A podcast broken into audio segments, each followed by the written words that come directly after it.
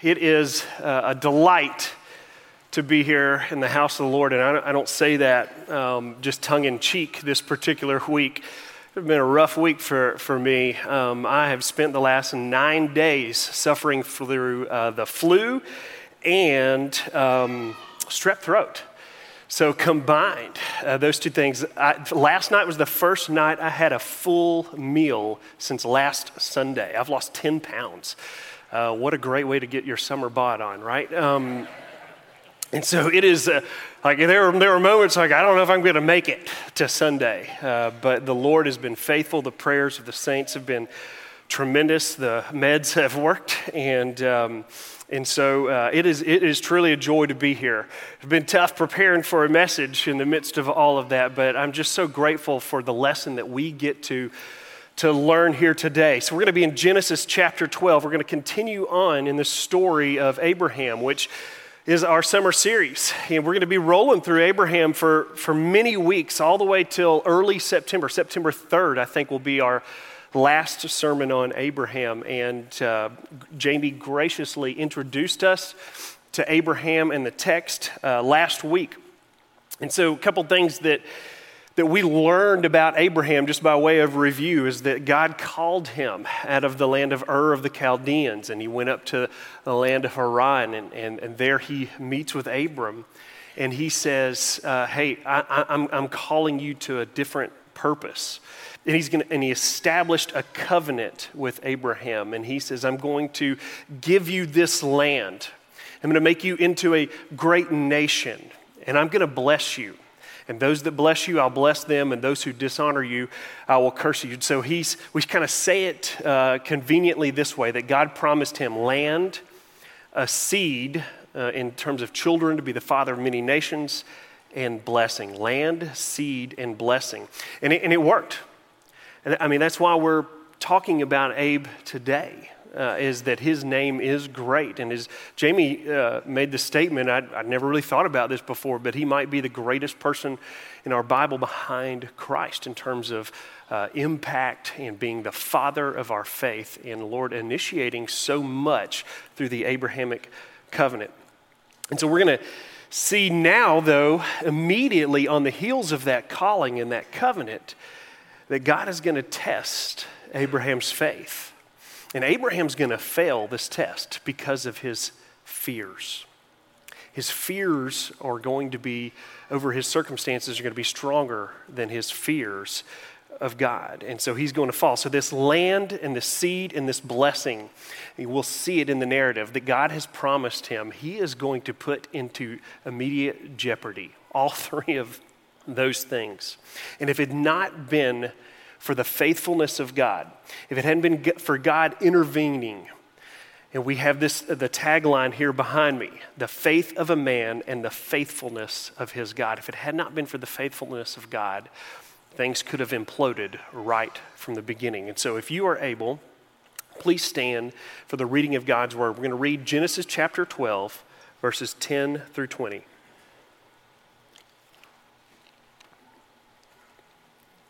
The Word of God reads this way Now there was a famine in the land. So Abram went down to Egypt to sojourn there, for the famine was severe in the land. When he was about to enter Egypt, he said to Sarai, his wife, I know that you are a beautiful woman in appearance. And when the Egyptians see you, they will say, This is his wife. Then they will kill me, but they will let you live. Say you are my sister, that it may go well with me because of you, and that my life may be spared for your sake. When Abram entered Egypt, the Egyptians saw that the woman was very beautiful, and when the princes of Pharaoh saw her, they praised her to Pharaoh. And the woman was taken into Pharaoh's house. And for her sake, he dealt well with Abram. And he had sheep, oxen, male donkeys, male servants, female servants, female donkeys, and camels. But the Lord afflicted Pharaoh and his house with great plagues because of Sarai, Abram's wife. So Pharaoh called Abram and said, What is this you have done to me? Why did you not tell me that she was your wife? Why did you say, She is my sister, so that I took her for my wife? Now then, here's your wife. Take her and go. And Pharaoh gave men orders concerning him, and they sent him away with his wife and all that he had. This is the word of God for the people of God, and all God's people said, Praise be to God. You may be seated. Heavenly Father, we thank you for the life of Abraham.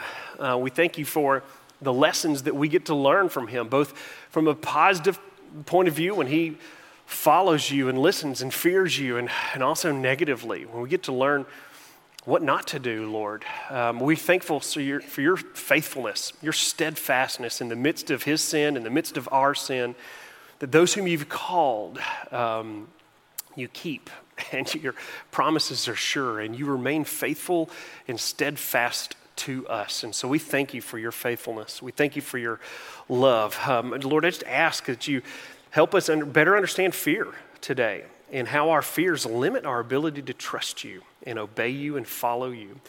And so, Lord, um, you must increase and I must decrease. And may the gospel be prevalent here today. In Jesus' name I pray. Amen. So, the first thing we notice in verse 10 is that there's a, a famine in the land. And uh, it's mentioned twice. It says it's a severe famine. And so, this is important. This is an immediate reminder of Genesis 3 and the curse of sin, where God uh, placed a curse because of sin on the earth. And so famines shouldn't exist. That one of the mandates when God said, fill the earth and multiply there in the Garden of Eden was not just a procreation mandate, but to, to fill and, and, and multiply the garden to the earth, to the ends of the earth that they were going to create and cultivate. And so there was going to be an abundance of food and, and fruitfulness. And, and so, but then the sin, uh, the curse of sin entered in, and now we have natural disasters. And so things like famines exist. And, um, so we just need to know that everything is messed up. Everything is messed up, not just our hearts, but even nature. But this famine is also temporary. And uh, God did not call Abram to a dry and dusty land. In fact, he called him to a, a land of milk and honey. So, the last thing we read uh, in chapter uh, 12 before this passage is that he had journeyed toward the Negeb. Now, this is an, an, a region of Israel that's in southern Israel and it's just above uh, the town of Kadesh Barnea. And if you remember, if you're familiar with your Bible, this is the same area that later in the scriptures, uh, they're going to send out the 12 spies. This is after the Exodus, and, and Joshua and Caleb were part of the 12 spies, and they journeyed to Kadesh Barnea, and they said, We need to go check out the land before God gives us the promised land. You read about this in Numbers 13. He's in the same spot. And those spies, when they head up into the Negeb, they said, Oh my goodness, it is indeed a land flowing with milk and honey. And the visual image as they come back, it said they cut a cluster of grapes. The cluster of grapes was so big that they put it on a pole and two men carried it. So, this is not a desert land uh, all the time. This is a temporary famine. God didn't call him to a spot of, of, of misery on planet Earth.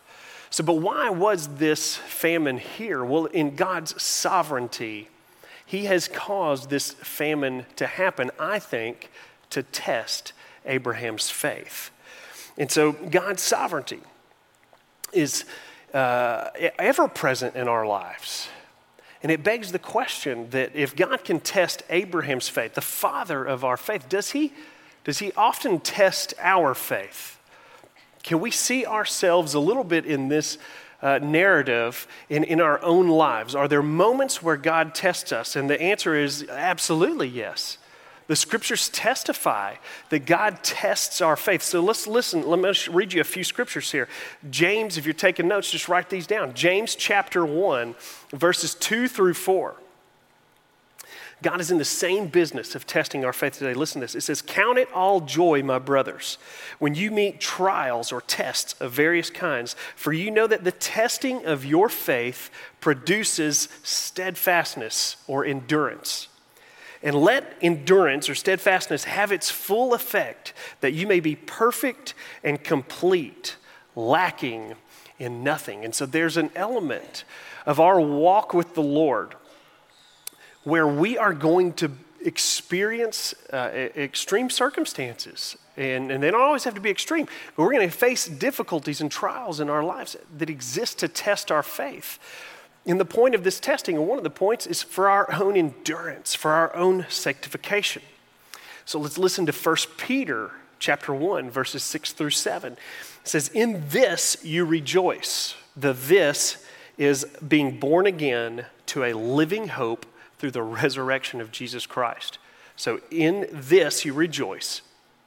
It says, Though now for a little while, if necessary, you have been grieved by various trials, so that the tested genuineness of your faith, more precious than gold that perishes, though it is tested by fire, may be found to result in praise and glory and honor at the revelation of Jesus Christ. Two purposes God has in testing our faith one, our sanctification, specifically in producing endurance. Because this life is hard and our faith walk sometimes is difficult and challenging. But then, secondly, it's for the praise and glory and honor at the revelation of Jesus Christ. The testing of our faith is for gospel proclamation. So when you face tough things in life, you need to ask yourself, Lord, what are you teaching me here? How are you growing me in this situation? See, God doesn't owe Abraham anything, and God doesn't owe you anything. The prosperity gospel says that you are good enough and that God owes you blessings as you are obedient to Him. The reverse of that says that when you're not obedient to Him, God is going to punish you. But that's not what grace is. It's not what the gospel of the Bible is. And so you just need to know that when you face difficult trials, it's not God punishing you, it's not God looking down and frowning upon you. He sees Christ in you. But it is possible that God is testing you. Now, it's also possible that it's just natural consequences to your own sin or the sin of others but you can still learn something even in those moments. And so here, God is testing Abraham's faith in order to grow and mature him, in order to help him get over himself and learn how to fear God. So, this famine hits, and what does Abraham do? Abe immediately comes up with a plan.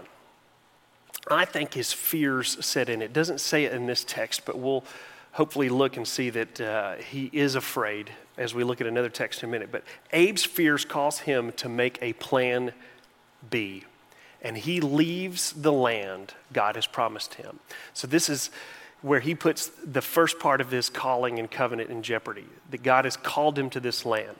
The famine occurs, he's afraid, and he leaves the land.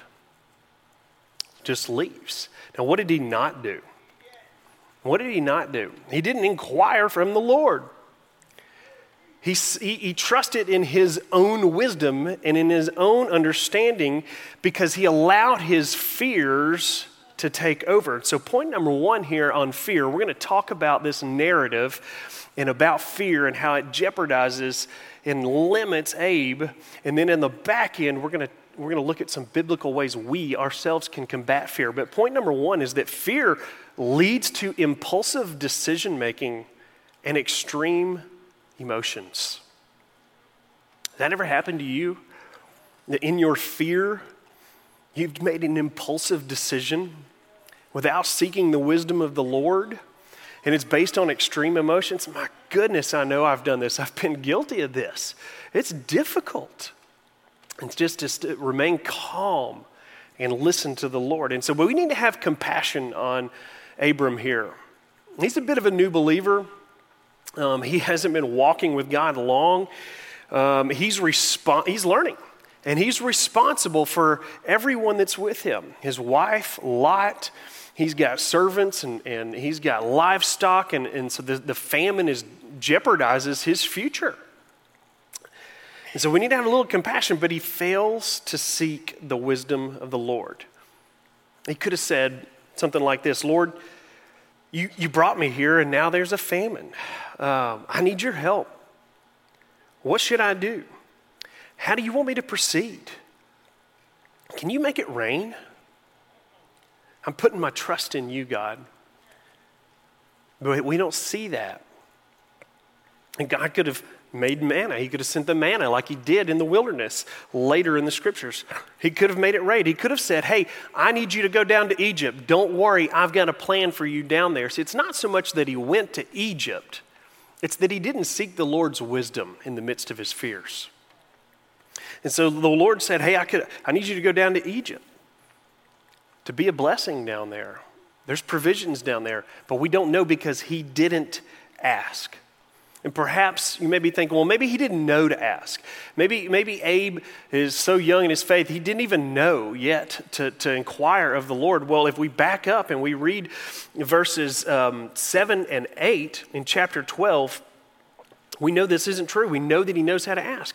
In verse 7, it says, Then the Lord appeared to Abram and said, To your offspring I will give this land.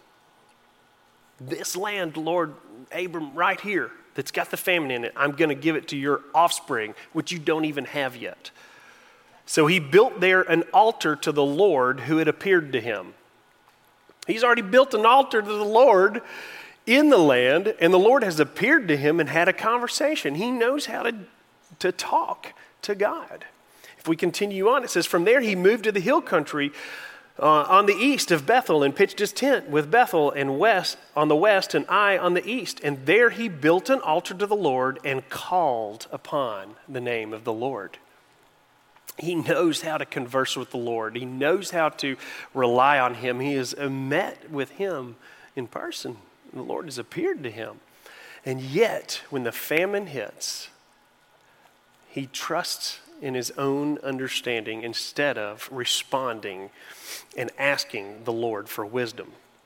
let's continue on in the story. And by the way, do you know how to ask the Lord for wisdom? Yes, we do. We do. We know how to do it through prayer. How, often do we do that? Well, probably not as much as we should. I know I'm guilty. I bet you are too. So let's continue. So, Abraham, um, verse 11, it says, When he was about to enter Egypt, now this is a 300 mile journey. We're not talking about a small decision here to go down to Egypt. And Egypt was, uh, had the Nile River Valley. It rarely uh, was a victim of famine. And so, and this is obviously not the last time that, that the nation of Israel is going to flee to Egypt uh, because of a famine. We're going to see that. Uh, you see that later in, in Jacob's life. But uh, this is a 300 mile journey on foot with horses and camels and different things. Probably not horses, but they had camels and donkeys and goats and all kinds of stuff and family. This took a while. And it took time. And as he's getting closer and closer, Abe's fears deepen. And as he's going, he looks at his wife and he starts off pretty good here. He says, Hey, when the Egyptians see you, uh, he says, I know you're a beautiful wife. I know you're a beautiful woman. That's a great way to start. How often do you compliment your wife on her beauty, fellas? Now, we can take a lesson from Abraham here that we need to be a little bit more complimentary of our wives. Make them feel lovely. Tell them how much we think they are beautiful, okay? I got to do this more often in my own life. But then he says, and when the Egyptians see you, they will say, This is his wife. Then they will kill me, but they will let you live. Hey, you're so beautiful, the Egyptians are going to kill me in order to have you. You are an astonishing gal, Sarai. She's 65 years old at this time. Now, I'm not going to step on any landmines here. I'm smarter than that. But let's talk about that for just a second because some people challenge that this text could even actually be appropriate. I mean, in our modern way of thinking, you know, like, are you kidding me? An entire nation, the king, the Pharaoh of Egypt, is going to find a 65 year old woman so attractive that he's going to, you know, want her, and the princes are going to find her attractive. Well, we have to remember that uh, she lived to be 127 years old. And so she's, according to that age range, people lived a little bit longer. She's, she's middle aged. She's, she's middle aged, 35 to 45, somewhere in that range. And God has preserved her beauty. She hasn't had any children yet. And God has uh, preserved her beauty. And so um, I stepped on a landmine, didn't I?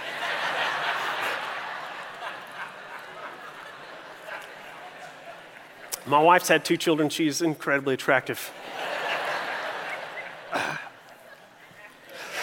anyway, all right, so I don't know, okay? I don't know that she, why, but she's, she's stunningly beautiful, okay? Let's just take what the scriptures tell us and move on. She's pretty. And uh, there's no real reason that I can come up with except that God says so, and so it happened. And she must have been because the Egyptians did find her incredibly attractive. And, the, and Pharaoh took her to be his wife. Now, his plan, his fears deepen. And he says, You're beautiful, so we need to tell them that you're my sister. Why? Listen to his reasoning. So that it may go well with me, that my life may be spared. Point number two on fear when you're afraid, your fight or flight will put you in self preservation mode. Abraham is so afraid that he doesn't even care about the dignity and the sanctity and the purity of his wife. He is willing to offer her up and thus put the future of this seed this, that's going to happen, the future of his marriage, in jeopardy by offering her up to Pharaoh. His fears lead to self preservation. Our fears are a fight or flight uh, response based on real or perceived threats. Right here, they're perceived threats. And it becomes a self focus. And so he's not concerned about Sarah, only himself. He's willing to put her life and her dignity at risk. He is jeopardizing the future of his family. And Sarah is complicit. She's not innocent here. We don't even get a word from her, which means she just rolls with it. Now, question did Abraham lie? Did he lie? Let's turn over to chapter 20. It's at this point in our, the sermon that you need to know this is not the first time, or this is not the last time that Abram is going to do this. Abram's going to make himself famous for the My Wife is My Sister text. And uh, about a week and a half ago, Kennan texted me and he said, Hey, man, hey, how would you feel about preaching on June 11th? And I said, Hey, you know, whatever's good for the team. He goes, Well, it's not the easiest text. He goes, But it's not the hardest either. Uh, and uh, it's where Abraham lies about his wife being his sister. And every time I just think about it, the Lord puts you in my, on my mind and heart. I'm reading between the lines here. What he's really saying is, Hey, who's good to preach on my wife as my sister? How about the guy from East Tennessee? Another guy from East Tennessee. Yeah. So I, I, know what he was thinking there. And that was a little jab at me for being from East Tennessee. And uh, I receive it in jest. It's love. So let's read these verses here. Because the question is Did Abraham lie? Genesis chapter 20, verses 10 through 12. He has encountered Abimelech, which back in the Negeb, he's back in the land now. And um, Abram is in, in, in encountered Abimelech, and again, the same thing. He's afraid that they're going to kill him, and so he's going to say, She is my sister. So, and Abimelech said to Abraham, What did you see that you did this thing? Abraham said, I did it because I thought there is no fear of God at all in this place. Let's stop right there. Who's the one who doesn't have any fear of God? It's Abram. He's so whacked up in his thinking and in his fears, he says, There's no fear of God in this place. I've got to take matters into my own hands. When in fact, the fear of God is not in him. He says, There's no fear of God at all in this place, and they will kill me because of my wife. Besides, she is indeed my sister, the daughter of my father, though not the daughter of my mother. And she became my wife. So, did he lie? And the answer is yes. Biblically considered, there's no such thing as a partial truth. And it's at this point I need to confess something to you. Candace and I celebrated our 17 year anniversary yesterday. Uh, she spent the entire day in bed because now she has what I had. Um, so happy anniversary, honey. I love you. We will celebrate at a later date. And I need to tell you that I, I married my sister. Candace is my sister in Christ. She's my sister in Christ, okay?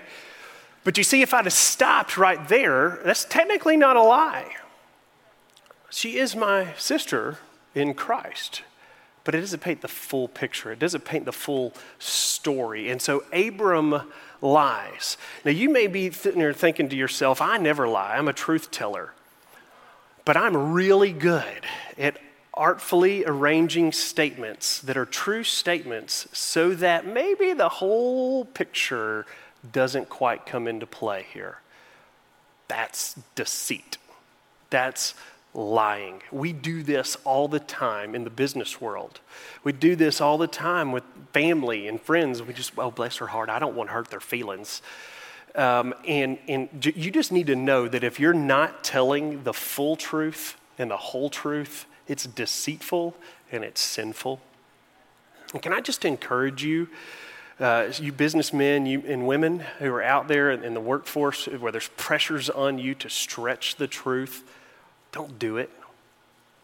Operate with integrity. Jesus said, Let what you say be simply yes or no.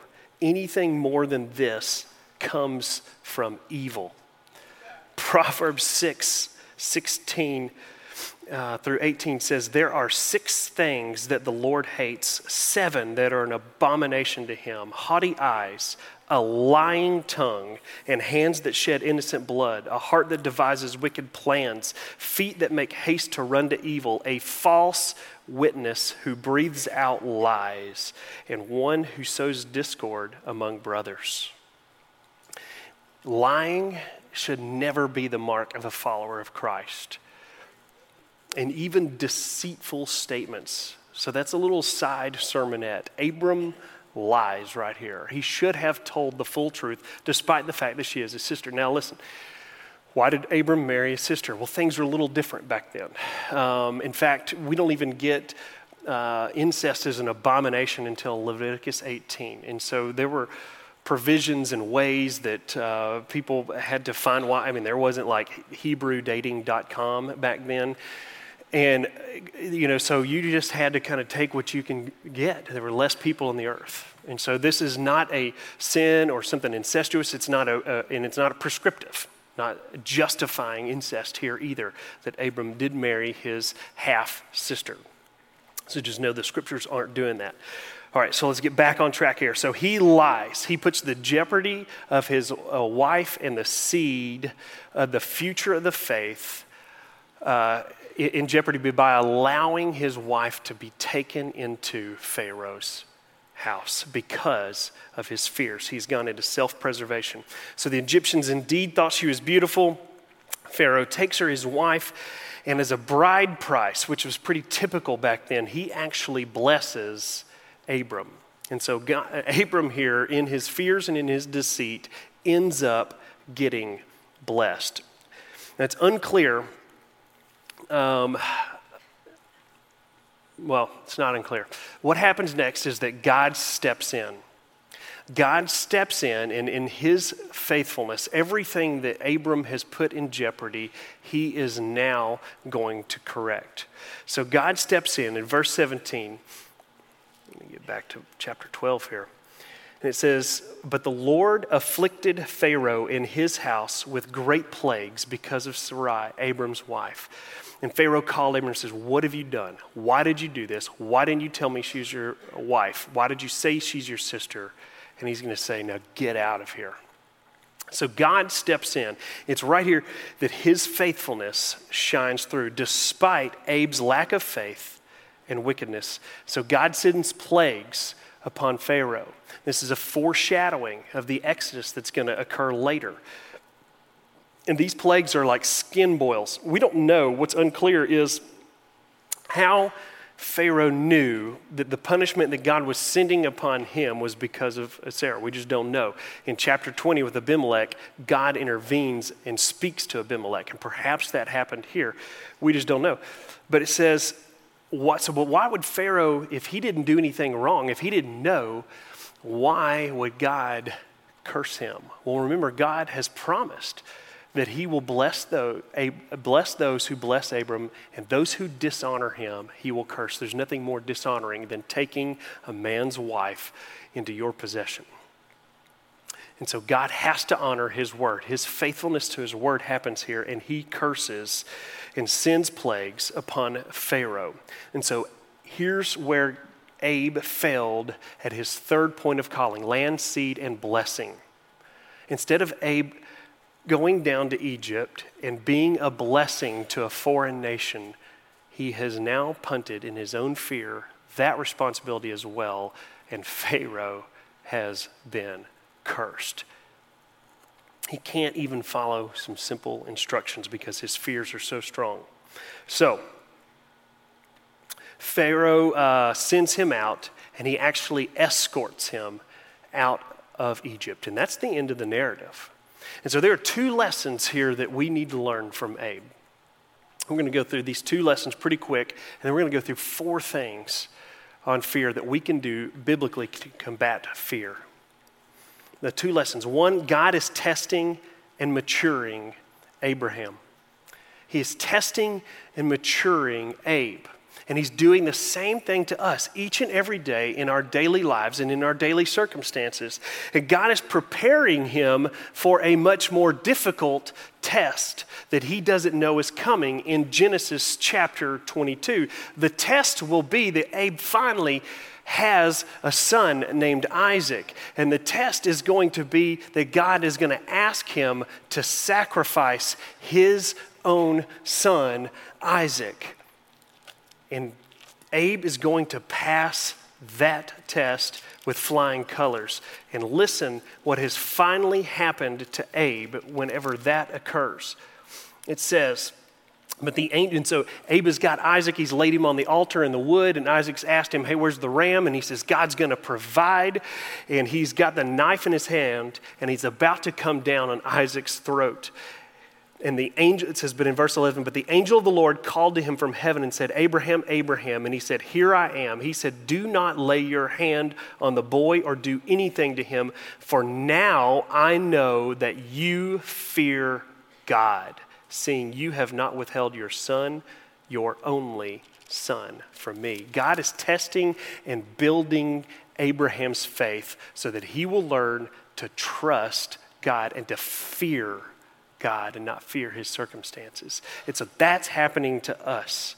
He is testing us with the various trials. The second lesson we must learn is that we have to fear God more than our circumstances. We have to fear God more than our circumstances. And only then can we truly walk in obedience. Proverbs 1 7 says, The fear of the Lord is the beginning of knowledge. Fools despise wisdom and instruction. God's testing us so that we might fear Him and walk in obedience. So, fear, let's talk about this for just a second. Four things on fear. Because we have to learn how to recognize it, we have to learn how to combat it. Fear is a God given emotion. Fear can be a good thing, when a burglar hits, comes into your house or you get attacked by a bear and you fight or flight, that's good, okay? That's called fear, but it's a good emotion. Fear of the Lord is a good thing. Number one, when we are afraid, when circumstances in our life cause us to be fearful, we need to seek God's wisdom. We need to seek God's wisdom. This is what Abe failed to do. James 1 5 says, If any of you lacks wisdom, let him ask God, who gives generously to all without reproach, and it will be given to him. Ask God for wisdom. When you're afraid, pause, hit the pause button, go into prayer, go into your prayer closet, whatever you got to do, and ask the Lord for wisdom. Philippians 4 6 through 7 are some of my favorite verses on this. It says, Do not be anxious about anything. Anxiety, which is rampant in our culture, is a manifestation of fear. Are you suffering with anxiety? Find out what you're afraid of. When you find out what you're afraid of, do this. Do not be anxious about anything, but in everything, by prayer and supplication with thanksgiving, let your requests be made known to God. And the peace of God, which surpasses all understanding, will guard your hearts and your minds in Christ Jesus. The man that discipled me, uh, the first man to ever disciple me, walked me through this process that he and his wife go through. He says, Wes, when uh, his wife's name's Renee, he says, Renee and I are making decisions and we're fearful. We stop and we surrender it all to the Lord and we pray for peace. Peace is the opposite of fear. And if you don't know the Prince of Peace, then you live in a fearful state. But we have to stop and pray for peace. And can I tell you that Candace and I have implemented these verses in all of our major life decisions and even minor ones when we pause and we, in unity, surrender everything that we've thought about, about whatever the situation is. You can use your mind. It's okay to use your mind. You don't have to just blindly surrender everything to the Lord. You can think through the pros and cons of your situation, but then you surrender to God and say, We're not going to worry about this, Lord, and you've got to give us peace about the direction to go. It has never, ever failed us. When we have prayed for peace, our fears have diminished. And we have to wait till there's unity in that peace. If you're a married couple, if you're a single person, then you just have to wait for the, the, the peace in your own heart. So, number one, when you're fearful and your circumstances uh, jeopardize your faith, you need to seek God and seek His wisdom. Number two, seek God's word. You've heard this before, Kennan's mentioned it. We have 365 do not fear, fear not, worry not verses in your Bible. And so what, what, what most of us fail to do in our fear is to stop and go read what's going on in God's Word to understand what He's already told us. We may be afraid of things that, are, that He's already explained in the Bible. We may be afraid that He's not going to be faithful to us, and yet we can read stories like this and know that despite whatever's happening, it says God's going to be faithful. And so we must learn how to go to God's Word. 2 Timothy 3.16 in 17, it says, All scripture is breathed out by God and profitable for teaching. It's profitable for teaching, for reproof, for correction, and for training in righteousness, that the man of God may be complete, equipped for every good work. You see the connection there between God's word and being equipped for every good work, the thing that God has probably called you to do, but it's the thing that you're maybe afraid of the most? And so when we're afraid, we got to seek his wisdom. But then we also need to go straight into his word and find counsel there. Psalm 119 uh, just has some beautiful verses about God's word. It says, Forever, O Lord, your word is firmly fixed in the heavens. Your faithfulness endures to all generations. We can learn everything we need to know about God's faithfulness right here. And that helps us fight fear. It says, Your word is a lamp to my feet and a light to my path. If you're afraid about the decision to make in life, here's the lamp, here's the light to your path. Seek his wisdom, get into his word. And it says in verse 165 of Psalm 119 Great peace have those who love your law, nothing can make them stumble. When you're afraid, to do what God has called you to do, seek His wisdom, seek His word. Number three, seek wise counsel. Proverbs 12 15 says, The way of a fool is right in his own eyes, but a wise man listens to advice. Now, you've got friends in your life that you know that if you go, uh, if you want to hear what you want to hear, you, you know who those friends are. They'll tell you what you want to hear. But this is not the type of friends you need. You need friends that will tell you the truth. This is why discipleship is so important. And maybe it's family. Maybe you've got a father in law or a father or mother that gives good, wise counsel. But I would encourage you to find an older uh, man or woman in the faith who can give you wise counsel, peers that can speak life into you. We've got to seek wise counsel. See, Abe didn't do that either. He didn't inquire. We don't, we don't see him asking uh, Sarah or even Lot, hey, what, what, what do you think we should do here? But when we seek wise counsel, sometimes it's the exact counsel that we need to face our fears. Number four, we need to take action to overcome our fears and trust God. See, none of this makes any difference if we don't step into action. Whatever God lays on your heart, whatever you're afraid of, if you don't take the next step of action, then it doesn't really matter. You haven't walked in obedience. Jamie said that um, faith is the tangible expression of trust last week. I loved that. That if you want to display your faithfulness, it requires action. John 1 2 4 says, Whoever says, I know him, but does not keep his commandments is a liar, and the truth is not in him. So, what is it that you're afraid of? What is it that God has called you to do? Remember, God called Abraham to be a blessing, to be the father of many nations, to have and possess this land, and now he's afraid and he's not walking in that calling. What about you? What has God called you to do and to be? But you're too afraid to do it. One, one of the things that we're afraid of oftentimes is financial security. That's a common one that we hear here. Have you truly surrendered that to the Lord? Are you walking in obedience in that portion of your life? Or do you hold on to it in your fears? Have you, do you graciously and generously and joyfully give back to the kingdom? It doesn't have to be here at Harvest Church, it could be to something. What about your children? Moms, dads, are you afraid to surrender control of your children to the Lord? How often do we hover? How often do we control? How often do we try to order everything so that uh, our kids are, are fine and protected? And I'm not suggesting you be flippant with your parenting, but have you surrendered your children and just let go to the Lord? What else are you afraid of in your life? Are you afraid to pray out loud? Are you afraid to pray at a business lunch? Are you afraid to pray at a restaurant with your family, hold hands, and pray out loud in public? God's called us to do these things. So, whatever it is in your life, you, you probably know what it is.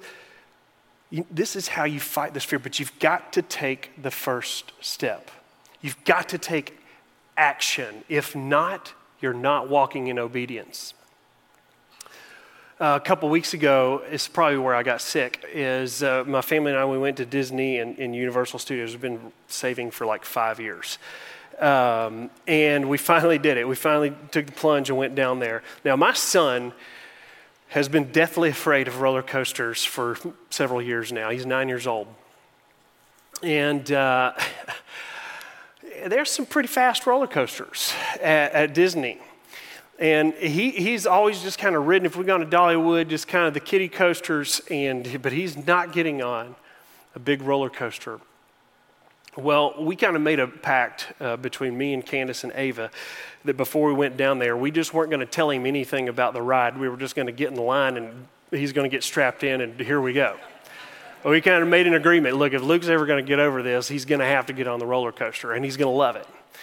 So we get into Disney, and, and, and it's about day four, and, and he's kind of overcome his, his fears, but we hadn't been on anything just real extreme yet until we get in line for the Tron Light Cycle run. Now, let me just tell you about this roller coaster.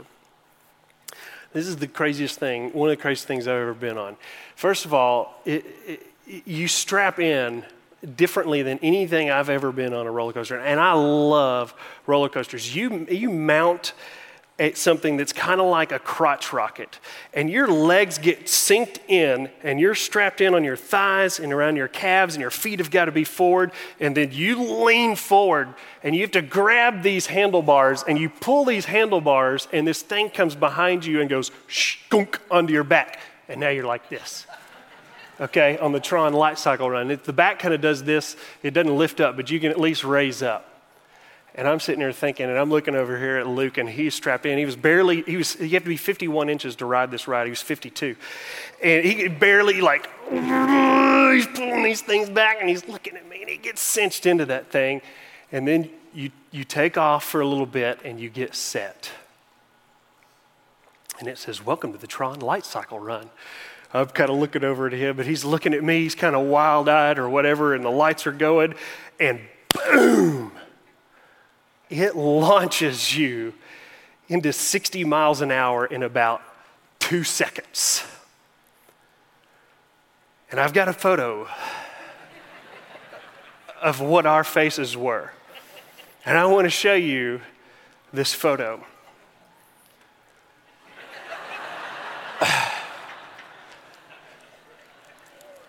Here's the difference Every, everyone's afraid of a roller coaster at some point in their life. The difference between me and my son is I know that this roller coaster is safe, even though I haven't been on it. I've been on it enough. I've tested roller coasters time and time again to where I know that I can trust them and I can trust Disney and I can just throw my hands forward. And it's the closest thing I've ever felt to flying in my entire life. That's the mark of a mature Christian. That you learn how to overcome your fears by stepping into what God has called us to be. But notice my son's face. His, the wind is blowing his hair back. I got permission to share this from him, by the way. That's intense. He's afraid, but he's on the roller coaster.